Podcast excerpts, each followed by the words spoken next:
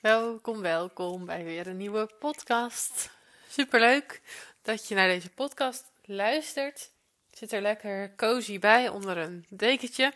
En als je mij volgt op Instagram, dan uh, heb je wellicht gezien dat ik vandaag, als ik het opneem, is dinsdag, heb ik net een uh, nieuw konijn opgehaald bij de konijnenopvang.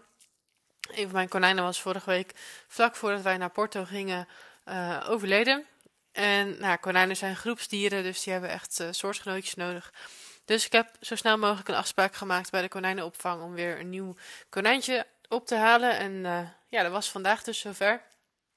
En ze zitten nu dus buiten in de tuin uh, ja, met elkaar in een rennetje om nader kennis te maken, om ze aan elkaar te koppelen. Want je kan ze niet zomaar in hun hok zetten en verwachten dat dat in één keer goed gaat. Ze moeten echt eventjes aan elkaar wennen uh, en het liefst ook buiten het hok op een meer neutraal terrein. Omdat het hok is ook meer territorium van een van de twee die daar dan al gewoond heeft.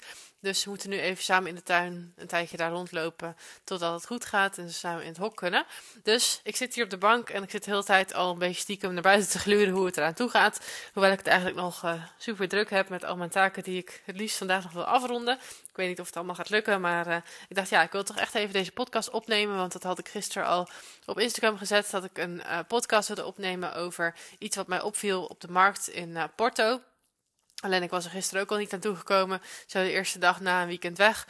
En vanmorgen zat ik dus in een sessie voor de Pack. En daarna in een één op één sessie. Dus ik was lekker druk vandaag met sessies. En daarna naar de konijnopvang. Nou, bla bla bla. Lang verhaal kort. Ik had het nogal druk. En ik dacht, oh, het is nu alweer half vijf geweest. En ik moet nog steeds die podcast opnemen. Dus ik dacht, weet je wat, dat gaan we nu nog gauw maar even doen. Dus leuk dat jij hier nu naar luistert. Want ja, ik was dus afgelopen weekend in Porto met uh, vrienden van ons uit Kopenhagen. Die waren ook naar Porto gevlogen en waren met z'n vieren gezellig een weekendje in Porto. Dus we hebben de hele stad gezien en uh, nou, allemaal leuke dingen gedaan en lekker gegeten en zo. Port uh, geproefd, was ook erg leuk. Maar waar, wat me eigenlijk vooral opviel is in zo'n stad, uh, nou, kom je sowieso veel straatverkopers tegen, veel verkopers die uh, kastanjes verkopen, maar ook allerlei uh, kraampjes op straat. maar ook een specifieke groentemarkt in een soort van markthal.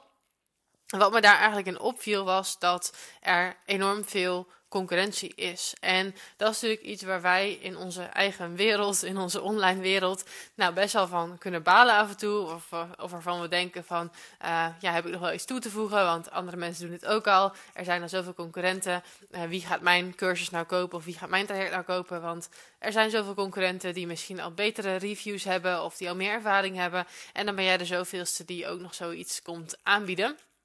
En zelf kan ik ook wel eens dat gevoel hebben als ik een nieuwe cursus bedenk en ik weet dat er al andere cursussen zijn die daarover gaan. Dan kan ik wel eens het gevoel hebben van ja, waarom zou je die nou bij mij gaan volgen in plaats van bij mijn uh, concurrent? En ik weet dat er meer mensen zijn die gewoon met dat soort gedachten rondlopen.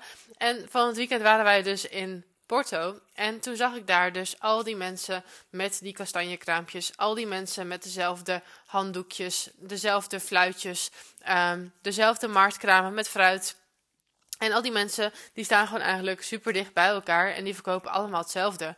En toen dacht ik, dat is eigenlijk wel een hele mooie metafoor of vergelijking met hoe wij hier naar concurrentie kijken. Want ook die mensen hebben zoveel concurrentie. Maar eigenlijk had ieder kraampje genoeg te doen. En misschien niet precies op dat moment dat wij daar op dat moment langs liepen. Maar als we daar dan de volgende dag langs liepen, had het ene kraampje dan weer drukker. Um, dus zo is er eigenlijk voor ieder kraampje wel een eigen markt, een eigen klant. En je moet maar net op dat punt ergens langslopen en denken, ja, dat is wat ik no nodig heb. Of je komt de ene keer aan de ene kant van de markthal binnen en denkt, nou, ik ga vandaag hier mijn fruit kopen. En de andere dag kom je aan de andere kant binnenlopen en denk je, ik koop het vandaag hier. Dus ik zag daar ook hoe um, al die marktkramen eigenlijk super dicht bij elkaar stonden. En toch allemaal voldoende klanten leken te hebben. Of nou ja, je kan natuurlijk niet in hun portemonnee kijken. Maar wel dat je ziet dat ze allemaal gewoon klanten hebben. En dat je helemaal geen last hebt van zoveel concurrentie. Ook al lig je zo dicht bij elkaar. En ik dacht, dat is wel een hele mooie ook om vandaag even met jou te delen. Um, wellicht niet zo'n hele lange podcast, maar...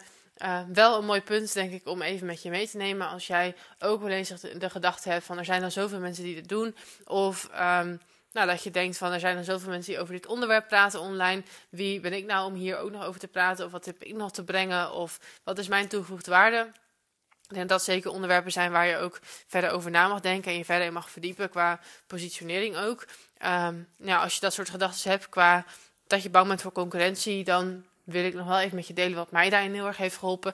Ik heb namelijk, uh, ja, nu zo'n drie, vier jaar geleden, heb ik een positioneringstraject gedaan. Om dus ook meer mijn eigen stem te vinden in de online uh, wereld eigenlijk. Omdat ik wist dat er al heel veel concurrentie was. En ik toch wel het gevoel had van, had van ja, ik wil toch een beetje mijn eigen uitstraling hebben, mijn eigen methode hebben. Um, ja, mijn eigen naam opbouwen en ook wel een specifieke uitstraling daarin hebben, dan helpt gewoon een bepaalde positionering je gewoon heel erg. Um, maar weet wel dat het in de basis gewoon begint met de mindset dat jij ook iets te brengen hebt in de wereld. En dat concurrentie daar niet belangrijk is. Dat er voor iedereen een klant is. Dat er voor iedereen um, ja, voldoende um, ja, voldoende klanten zijn, voldoende aanbod is. En dat er ook voor jou nog een plekje is in deze markt. En ook dat jij ook over dezelfde onderwerpen kan praten als jouw concurrenten. En dat jij ook gewoon, ook al hebben zij al een bepaalde cursus gemaakt of een bepaald traject gemaakt, ook jij kan iets doen in die trant. En kijk, ik vind het daarin wel belangrijk dat je mensen niet gaat kopiëren of dingen compleet na gaat doen. Dat probeer ik zelf ook wel gewoon te voorkomen. Um, maar het ding is wel van iedereen teacht de onderwerpen op zijn eigen manier. En je moet ook net aangaan op de persoon. De ene persoon zal mij uh, fijn vinden, de andere persoon zal mij niet fijn vinden. Dus zo heeft ook iedereen daarin gewoon zijn eigen klanten.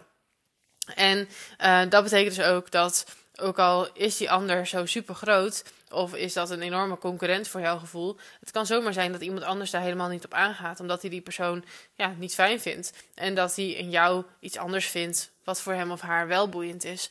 En ik zie dus de laatste tijd ook heel veel dat ik dus allerlei mensen aantrek die dus ook een hond hebben. En dat komt wellicht omdat ik de laatste tijd wel wat meer laat zien van mijn leven. Met dat ik Olly iedere dag uitlaat en dat soort dingen.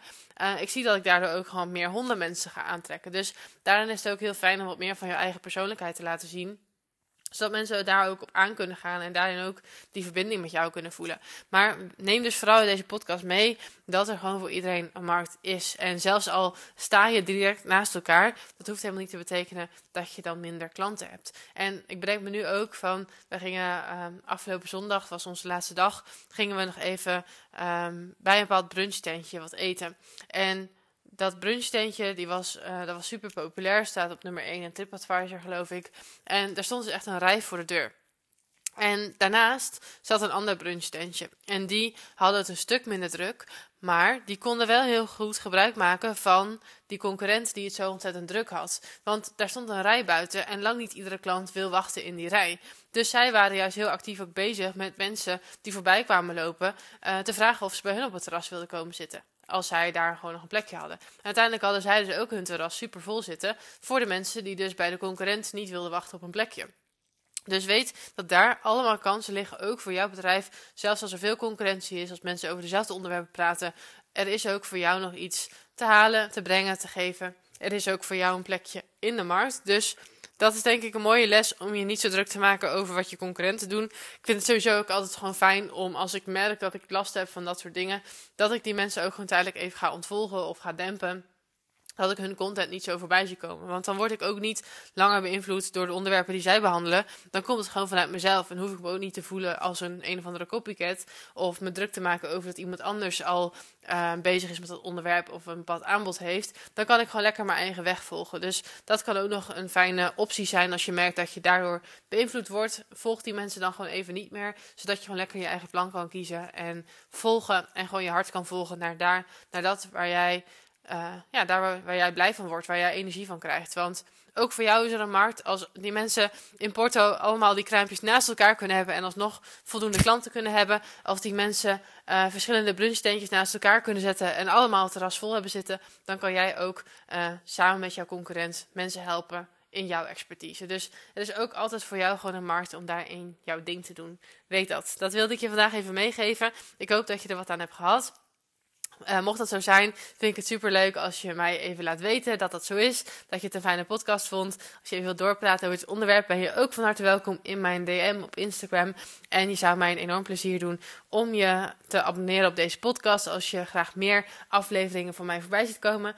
En natuurlijk ook als je deze podcast fijn vindt om te luisteren, dat je mij even een review geeft in Spotify of iTunes. Want dan help je mij om mijn bereik te vergroten via deze podcast. En dat ik nog meer mensen kan helpen met hun online marketing en hun online verkopen. Goed, dat was hem weer voor nu. Ik zou zeggen nog een hele fijne dag en tot in de volgende.